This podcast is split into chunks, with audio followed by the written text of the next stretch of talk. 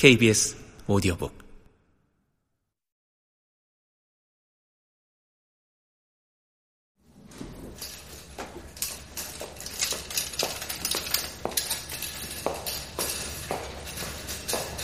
내가 맡은 일은 매일 오후 3시 30분부터 6시 30분까지 100여 명의 입소자에게 저녁 식사를 가져다 주는 것이었다.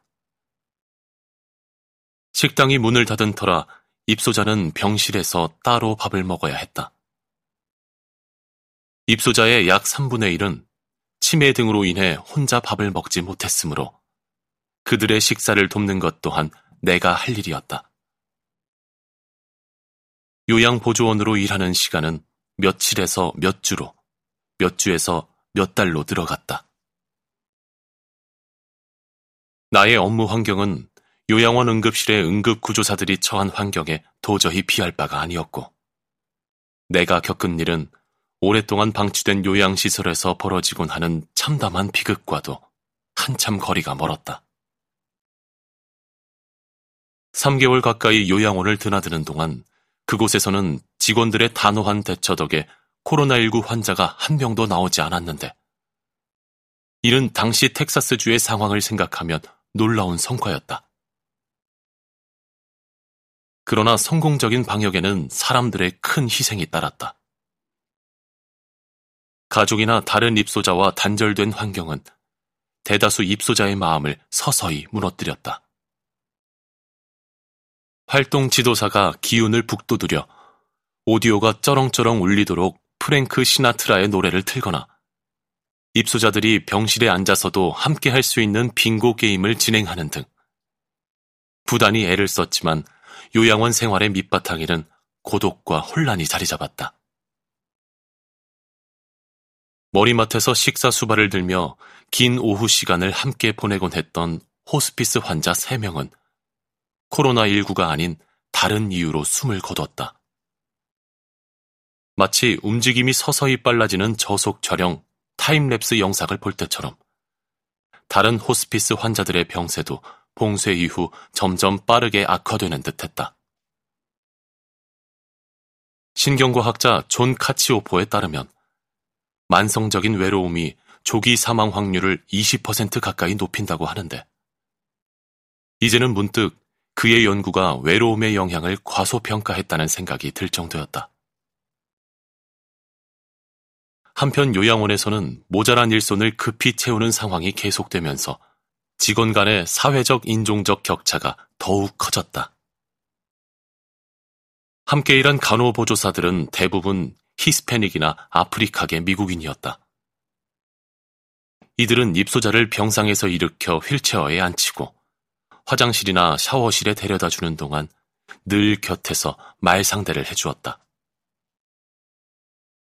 더러워진 시트와 속옷을 정리하는 것 또한 간호보조사의 일이었지만 이들의 시급은 햄버거와 감자튀김을 포장하는 맥도날드 직원과 비슷한 수준이었다.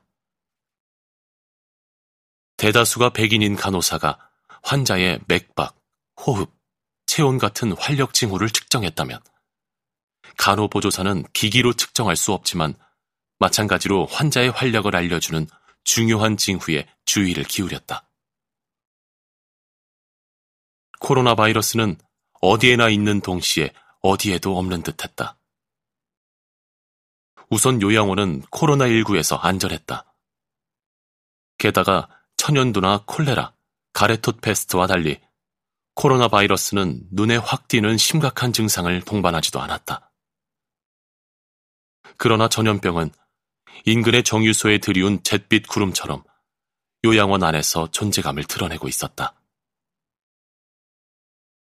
병실 벽마다 달린 두 대의 텔레비전에서는 케이블 방송과 지역 방송 뉴스가 온종일 코로나19 소식을 전했고, 입소자들은 텔레비전 소리를 최대한으로 높인 채, 보통은 두 대의 TV에 각기 다른 방송을 틀어놓고 뉴스를 보곤 했다.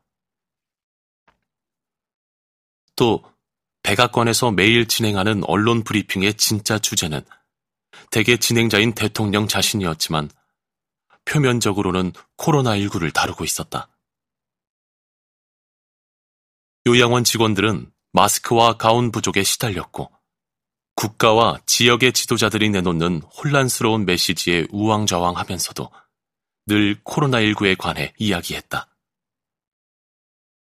고립과 고독이 낳은 비극은 2020년 10월 텍사스 주지사 그레그 에버시 요양원 방문을 다시 허용하면서 한층 심각해졌다. 나는 몇 달 전부터 요양원에서 정기적으로 일할 수 없게 되어 시간 날 때마다 들르고 있었다. 입소자 가족들은 주 정부의 결정을 환영했지만 직원들은 두려움에 휩싸였다. 최소한의 조치를 하는 것조차 힘에 부치는 마당에 방문객을 감독할 여력이 있을 리 없었다. 따라서 코로나 바이러스가 요양원으로 침투한 것은 피치 못할 비극이었고 그해 연말까지 두 자릿수가 넘는 입소자가 코로나19로 사망했다. 그중 대다수는 몇 달 전까지만 해도 내가 농담을 건네며 타피오카 푸딩을 먹여주던 사람들이었다. 이것은 비단 내가 있던 요양원만의 문제는 아니었지만 2020년 말 기준 미국의 코로나19 사망자 40%가 요양원에서 나왔다. 그 사실이 충격과 자괴감을 덜어주지는 않았다. 의사이자 사회학자인 니콜라스 크리스타키스가 주장했듯 과거에는 전염병 환자를 패스트하우스라 불리던 격리병원에 수용했다면 21세기에는 요양원이 의도치 않게 같은 역할을 했던 셈이다. 그렇다면 전염병이라는 섬뜩한 불청객이 세상의 모습을 드러낼 때 우리는 어떻게 대처해야 할까? 패스트의 등장인물 장타루는 주의력의 중요성을 강조한다. 우리는 자칫 방심하다 다른 사람의 얼굴에 입김을 뿜어 병균을 퍼뜨리지 않도록 끊임없이 자신을 살펴야 해요. 병균은 자연스러운 것입니다. 하지만 그 외의 모든 것, 이를테면 건강, 진실성, 순수 같은 것은 인간이 의지를 갖고 잠시도 경계를 게을리하지 않은 결과예요. 이처럼 타로는 주의력 없이는 지속적인 선을 실현할 수 없다고 믿는다.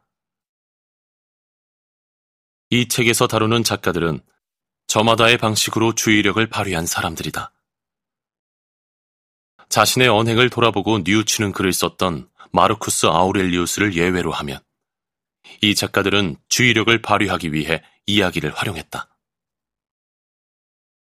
이들은 논증을 제시하기보다 이야기를 들려주며 이런저런 믿음이 진실이라고 단언하기보다 영국의 소설가 아이리스 머독이 삶의 밀도라 부른 것을 드러낸다. 머독은 문학의 과제가 있다면 삶의 밀도를 찾는 것이 그 과제임에 틀림없다고 말했다.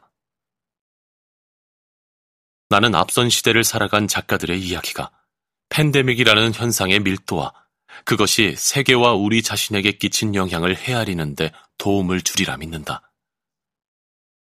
같은 이유로 나는 이들의 글을 길잡이 삼아 나와 타인의 삶이 품은 맥락에 주의를 기울이는 동시에 요양원에서 경험한 일을 글로 남기고자 했다. 타루만큼은 아니더라도 다른 사람들과 나를 되도록 주의 깊게 살피려 했었고, 머독만큼은 아니더라도 삶의 밀도를 이해하기 위해 철학과 문학을 참고했다. 몽테뉴의 표현을 빌리자면 이 책의 재료는 내가 읽고 일한 경험이다.